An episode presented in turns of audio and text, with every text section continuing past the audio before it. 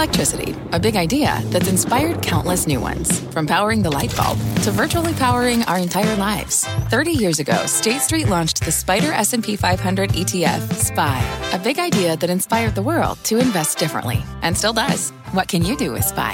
Before investing, consider the fund's investment objectives, risks, charges, and expenses. Visit SSGA.com for a prospectus containing this and other information. Read it carefully before investing. SPY is subject to risks similar to those of stocks. All ETFs are subject to risk, including possible loss of principal. Alps Distributors, Inc. Distributor. Right now on Fast, they say you can't teach an old dog new tricks, but no one seemed to tell that to Dell, with shares rocketing to a record today with the resurgence in legacy tech names, says about the market. Plus, fueled up crude prices jumping to 7-month highs today, and oil stocks are in rally mode again. The chart master says there's still more upside ahead for the sector. And later, a total embarrassment. That's what one of our traders calls shares of Walgreens, why they're saying this could be the worst equity investment they've ever made. I'm Courtney Reagan in this evening for Melissa Lee. This is Fast Money, live from the NASDAQ market site. On the desk tonight, we have Steve Grasso, Guy Adami, Tim Seymour, and Karen Fireman. And we start with what might be the surprising leadership of old school tech. Shares of Dell jumping 21% just today, soaring past its previous record set way back in January of 2022. And it wasn't the only name seeing strength this week. Intel jumping 10% since Monday, making it the best performer in the Dow. Cisco up almost 4%, posting its highest close in 19 months. Even IBM was higher. It's now up more than 20% from its lows of the year. So is there wisdom that we can gain from the performance of these elder statesmen of the market? Guy, I'm going to start with you. What do you make of some of these moves here today? Wait a second. You say elder statesman, and then you say, Guy, you're going to start with me. So I understand. I'm an old dude. I get it, Courtney. But that's okay. What do I make of it? Valuation matters. And a lot of these companies have figured it out. And look at Oracle, all-time high, I think, off to the races. And IBM, which is the I in the Swift trade, that's our executive producer, Sandy Kenold's acronym, that continues to work. And you look at their quarter, and you say, they're starting to figure things out. The Red Hat acquisition is working. Last quarter, not so much for Red Hat, but they will figure that portion out. Software doing well. Valuation is reasonable. I think a lot of people are saying, listen, the road to the upside might be sort of limited for a lot of these high valuation names, but for a lot of these names under the radar screen, there's a lot of runway. And, Steve, these names actually have a little bit of AI involvement, too. I mean, remember IBM? Watson. And you and I were both talking about this. If you have Watson, that was the original AI technology company. IBM is screaming. How about us? 1997, chess champion Watson beat. 2013, you remember them from Jeopardy. That's right. So these are names that still have the AI kicker. But to Guy's point, they have a much better valuation, much easier to digest. You're not buying NVIDIA. You're buying IBM or Dell, Cisco. All these different names have a much lower valuation. You still get the AI kicker. Yeah, it is really fascinating. Karen, what do you make of some of these names as well? I mean, you get a little bit more even with Dell. I mean, I understand their computing division wasn't all bad either. Right. I mean, I think we saw it with Best Buy that they maybe were talking about the bottoming out of the consumer electronics space. And this is sort of, maybe the PC cycle has really bottomed. And so, and to Guy and Steve's point, you have a bottoming cycle and then you have a low PE in a market where, rates are moving generally higher, maybe not today, but so that's a pretty good place to be. So I'm not there, unfortunately, but very impressive from Dell. And then you saw some others, HP up and Best Buy as well. Tim, what do you think? Dude, do you need a Dell? Don't need a Dell, dude, and don't need a Watson.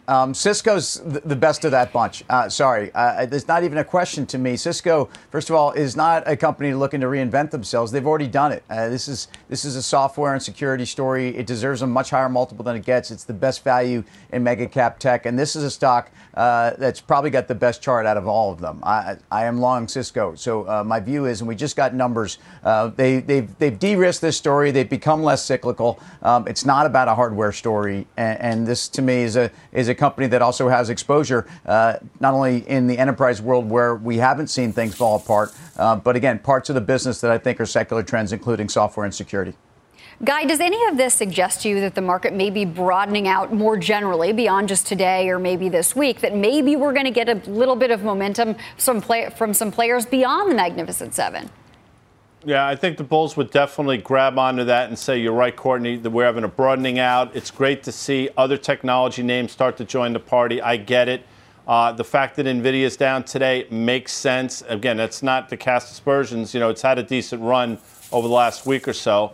But I think the broadening out is a good thing. But do I think it means there's all clear for the broader market? No, I don't think so yet. Well, it remains to be seen. But these stocks, and Tim's right about Cisco, I think they can continue to do well for the foreseeable future, even on a benign tape. So let's talk about a little bit broadening up the conversation. It was jobs day today. Obviously, we are going into a long weekend. There's potentially seasonality that's on the table that I think is worth talking about. But, Steve, we got the jobs numbers today. Fairly Goldilocks. It seems like everyone was a little bit happy where bad news maybe is good news for the market because it means Fed policy potentially is working. What's your read? I think consensus is September is on hold. November is probably still in play. And everyone's worried about September, October performance. September did have a bad 2020, 2021, and 2022. We are definitely not in a 2022 environment. We're at the end of the rate hiking cycle, not in the middle of it. We don't have a lot of the headwinds with the dollar. There's a lot of issues that were going on then that aren't going on now. Into the back half of the year, I think we're going to rally. I also think that September could probably shock the market to the upside because if you have Powell on the sidelines, you could get a 2, 3, 4% rally just in September alone going into the back half of the year. Yeah, I think it's interesting, and the seasonality seems to be getting a lot of attention. Mike Santoli was talking about he feels like a little bit more than normal, Karen, but Bespoke basically said, look, when you look at the numbers, actually, when you go into a year where you're up double digits through August, most of the time, I think 59 or 60% of the time, September actually ends on the upside. What do you make about what you heard today? If that changes anything you think the Fed is going to do, if it just gives them sort of more solid footing to hold where they are in September? What do you think? Yeah, I think so. I mean, they couldn't have asked for a better set of numbers today, I think, right? That unemployment ticking up and you had other things cool. I mean, it was really great. I think this definitely gives them cover to do nothing. Why not? And then look at the data. And they said they're data dependent. Look at the data, then they can decide again. But I don't know. They're not taking a victory lap, but quietly, probably to themselves, they maybe are a little bit, and it's deserved. I mean, this is that participation. I thought it was really great, surprisingly good. Tim, what do you make of that? And I guess even particularly if you drill down into the numbers a little bit and look at the wage growth that was there, but less hot than expected, perhaps that's also good as an inflation indicator for the direction at which the Fed is aiming to go. Yeah, look, you drill into the numbers, there's a couple things to bite on. One is the size of the labor force went up over 750,000, and that's something that's a healthy sign. It also, though, means maybe we're normalizing some of these numbers. There's a lot of people that felt the unemployment dynamics have been skewed because of the size of the labor force and people staying out of the labor force. There's no question that the wages still they're better. There's enough in this economic report to show that the economy is not falling out of bed. And just dropping this into the context of the September that everyone thinks is going to be awful. I mean, that's the formula that we've seen for equities. People have predicted things, especially in how this market was going to sequence coming out of COVID. And the one thing that I will say that tells you that September should be something to be concerned at. You know, if you look at the divergence between equities and leading indicators, it's about as wide as we've seen in 40 years. And at some point, I think you pay the piper. I still think that the pain trade is higher. And I know the history around September, and I think we're going to see some of that. But right now, look, semiconductors finished today within 2% of all-time highs. They're holding serve against the S&P, and that leadership is something that's been really important for markets. Very interesting stuff. We got to move on here. WTI wrapping up its best week since the end of March. A month ago, the chartmaster said it could be headed to the mid to high 80s. Well, it's at $85 now. So what's next? Carter Worth of Worth Charting is back with an update. Hi, Carter. Hi. You know, I think you just stick with it.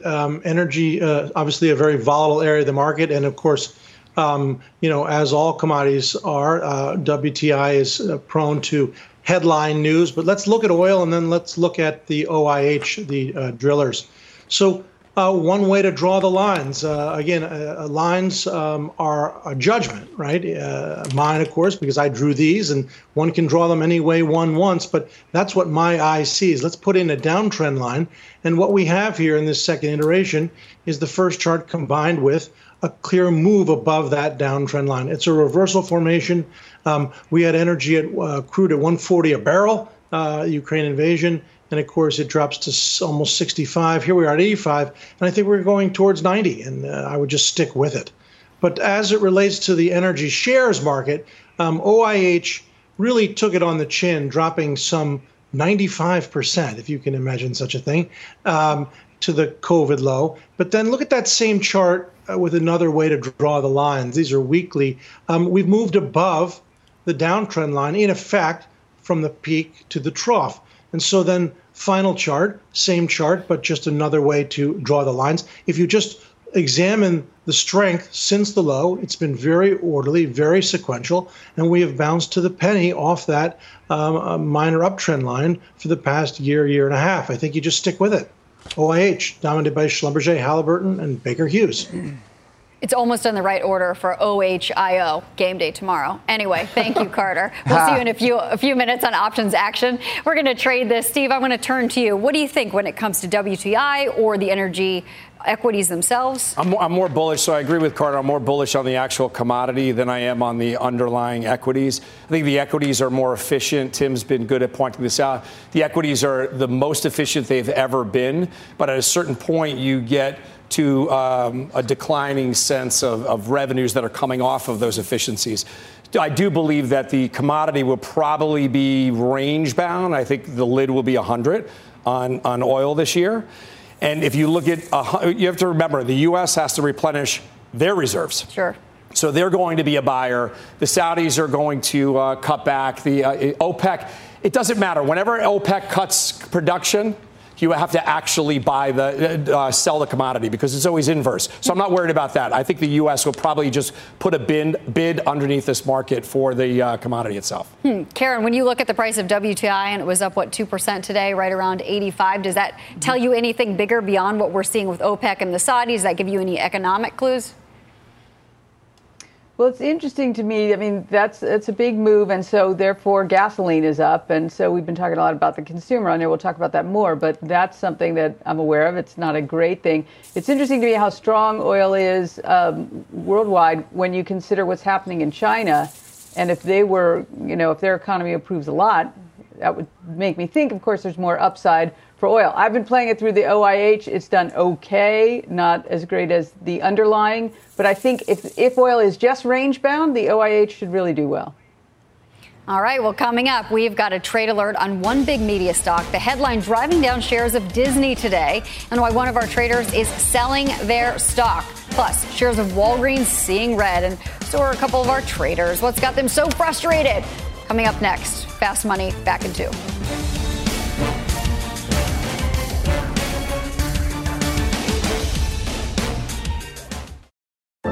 What's on the horizon for financial markets? At PGIM, it's a question that over 1,400 investment professionals relentlessly research in pursuit of your long-term goals. Specialized across asset classes, but united in collaboration, our teams provide global and local expertise. Our investments shape tomorrow, today. Pursue your tomorrow with PGIM, a leading global asset manager. What does it mean to be rich? Maybe it's less about reaching a magic number and more about discovering the magic in life. At Edward Jones, our dedicated financial advisors are the people you can count on for financial strategies that help support a life you love. Because the key to being rich is knowing what counts. Learn more about our comprehensive approach to planning at edwardjones.com/findyourrich. Edward Jones, member SIPC.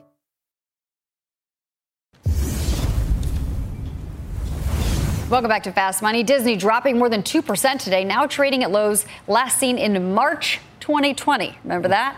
The media giant pulling its programming from Charter communications cable platforms last night, with the two companies struggling to agree on how much Charter should pay to carry Disney's channels moving forward. And Karen, you're selling Disney stock. Is it on this news? Why? Yes. Well, it's a, you know, I bought it. Remember that Iger interview with David Faber? Sure. And Iger sounded pretty sort of downbeat. And so they finally announced their earnings, and the stock sort of did okay-ish. And I thought, all right, maybe it was a sell the rumor, buy the news. All the bad news is out. Well, no, that's not the case. So I dipped my toe in it. I now don't have that toe anymore. It's gone. That was a quick $9. And so I just, you know, I don't know how this is going to shake out, this particular event. But I think, you know, the idea of, well, that's how it's always been done is no longer true. And so I'd rather watch from the sidelines and see how this plays out. Meanwhile, they've got the streaming business, which is losing a bunch of money. And the street loved it, you know, in 21 when money was free and growth was everything that mattered. And that was what generated great stock performance. Well, we're in a very different world now. So just chalk it up to a mistake and just, you know, take my punishment and go home. Hey, it happens sometimes. Guy, what do you make of Disney right here? So it's been an outlook. It's a disaster. I'm with Karen. When they reported earnings a few weeks ago and they announced price hikes and the stock was trading 91 in the after hours, I thought, you know what, that might have been it. I mean, the market is finally going to start to see the vision. Here's the turn. This thing should be not off to the races, but it should start to gain some momentum. That was wrong. And there'll be people out there, you know, the go woke, go broke crowd, which is imbecilic, will say it's a function of that. It's really not. It's just a function of a lot of poor decisions, quite frankly, and probably not a great backdrop. So I think at a certain point, I think Karen, Tim, and Steve would agree, there's a valuation play here without question. The problem is they haven't given you any reason to sort of pursue that. Steve. Yeah, I threw in the towel a little bit ago as well, and I just got frustrated with seeing other stocks running up through the roof, AI-related. But when you look at this, you started on your intro that it's trading around the pandemic low. So they're getting no credit for the parks, which is an absurd amount of money. But to Guy's point, the, you know, go woke, go broke. Country's divided 50-50. So it does it hurt to the point of it's 100% of the worries? No, but it doesn't help either. So I think they have media issues, they have parks issues, they have pricing issues, and they also have the woke issues that are staring them in the face, too. So I think it's a very difficult environment for Disney to actually conduct business in. Yeah, it makes a lot of sense. Well, moving on, we've got a buzzkill for you on Walgreens. Shares of the pharma retailer dropping 7% today, trading at levels not seen since 2009. The company unexpectedly announcing that CEO Roz Brewer is stepping down after about 2.5 years. The stock has been cut, but by more than half since she took over. Tim, you're a shareholder of this. I guess I was a little surprised at the announcement today. I guess investors are not happy about it, but what do you make of it? Yeah, I was the one spewing all the vitriol and saying how embarrassed I am at holding this. There are a lot of stocks that I'd like to be a long-term investor, and in a portfolio there are stocks that are supposed to be portfolio stabilizers, and Walmart's been one of those names for me. Walgreens was supposed to be, and again, it's one thing for a company to get it wrong, but this company's gotten it so wrong, and I've been so wrong for staying in this name, and I'm long this name, you know, 4 years, and I bet I'm down 65%. And a lot of this is because I believe that the turnaround had to come, but that also the valuation started to make it so compelling. Talk about value trap. The 10-year average PE on this stock is 13.5. The 5-year is 9.5. Now it's trading at 6.5. And it probably should. And again, I'm somebody that's invested in emerging markets. I'm used to owning companies that are higher risk. I've watched companies go to zero that are in speculative land, resource companies, whatnot. This is Walgreens. This is a company that I've owned because I believed I understood their business. At this point, they don't understand their business. And today's CEO ouster or resignation, whatever we're calling this, comes after the CFO left in July. They downgraded 2003 to the bottom end of the range. We have no idea what's going to happen in 24. And much of really the hope of the stock is coming from the U.S. healthcare business and growth in prescription volumes. And I have zero confidence in any of it. But again, I'm mad at myself. This is an embarrassment. This is a stock that's not supposed to do this. And the multiple tells you all you need to know. It's okay. Mistakes happen sometimes, Tim. It's nice that you're owning up to them. But, I mean, to be fair, it looks like Walgreens is trying to shift into more of a healthcare business, less of a retailer, and perhaps that's some of the confusion. I don't know. Karen, what do you make of what's going on here? Well, it's not good. I think what you touched on, that is part of the problem. This abrupt departure is obviously really bad, but pays a huge dividend, which is a terrible, terrible, terrible reason to buy it. They should cut the dividend. They get nothing from having a 8% yield. It's only there because the stock is so low, but they should cut the dividend.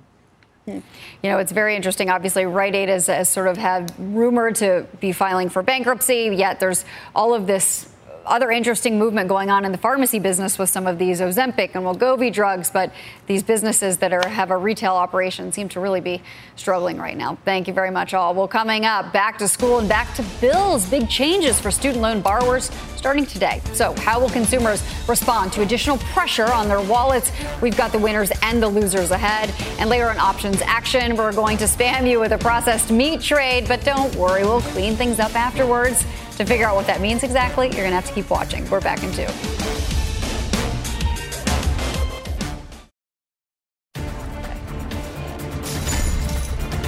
Got a quick market flash for you on some additions to the S&P 500. Blackstone and Airbnb will be added to the index, replacing Newell and Lincoln National. Meantime, after more than 3 years, the pause on student loan repayment is coming to a close for more than 40 million borrowers in the U.S. Federal loans begin to accrue interest starting today, and borrowers must resume monthly payments on October 1st. And the impact on the consumer could be massive, with Deutsche Bank estimating the consumer spending could take a $14 billion hit each month. That as retailers like Macy's, Ulta, Dollar General, Best Buy, and more all bracing for borrowers to spend less in discretionary categories. So how should investors view consumer stocks heading into the student loan repayment? Karen, what do you think? I've got some thoughts, but I want to hear yours first. Well, I think we've seen some of the evidence, right? We've seen it in Target, which wasn't great. We saw it particularly yesterday, Dollar General and Five Below. So it's clearly hurting that consumer. Plus, I talked about gas before. I don't know if this will be the kind of thing where the anticipation is worse than the actual event, but I am concerned about that low-end consumer, and I have some exposure to that, which hasn't done well. Steve, you're nodding. Yeah, you know, I'm always worried about correlation equals causation. So I believe that it will be a headwind, but I don't think it's going to be as bad as everyone thinks. That $14 billion number, people just throw stuff into thin air. I don't think it's ever going to be as bad as that. I think people will figure it out. As long as the jobs market doesn't fall completely apart, people have a job. It's not going to kill the economy. I know some people, I'm not being cavalier, I know some people get affected by this, but I don't think it's going to be quite as bad as we say. Okay.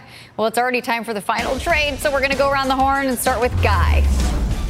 Thanks, Courtney, for joining us. As always, APA Corp, staying in energy. And Tim. Good luck to the Ohio State. Last call on Searsucker and Schlumberger near 4.5-year highs. Energy stocks are going higher. Karen. Court, thanks for filling in Friday afternoon. Great holiday weekend, everyone. My final trade covering some TLT shorts. And Steve. Rivian stopped exactly where it should have stopped. I think it's going to run through $30. All right. Well, that does it for Fast Money this week. But don't go anywhere because Options Action is next.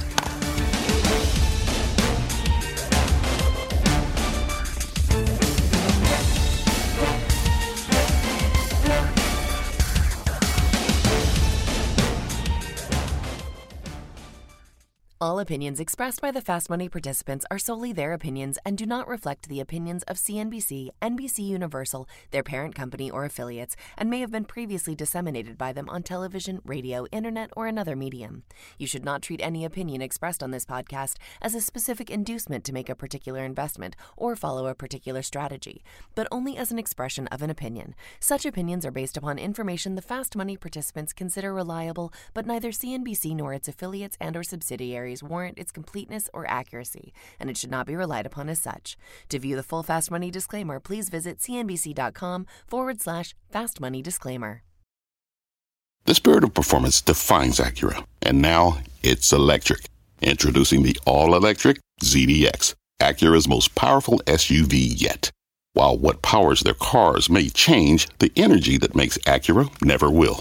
crafted using the same formula that brought them electrified supercars and multiple IMSA championships, the ZDX has track-tested performance that packs an energy all its own. With a premium Bang & Olufsen sound system and up to 313-mile range on a single charge, and a Type S variant with an estimated 500 horsepower, the ZDX is everything they said electric could never be. It was built with the driver in mind, just like Acura's been doing since the beginning. We could talk all day, but the only way to experience this electric performance is to drive it yourself. Unlock the energy and order yours at Acura.com.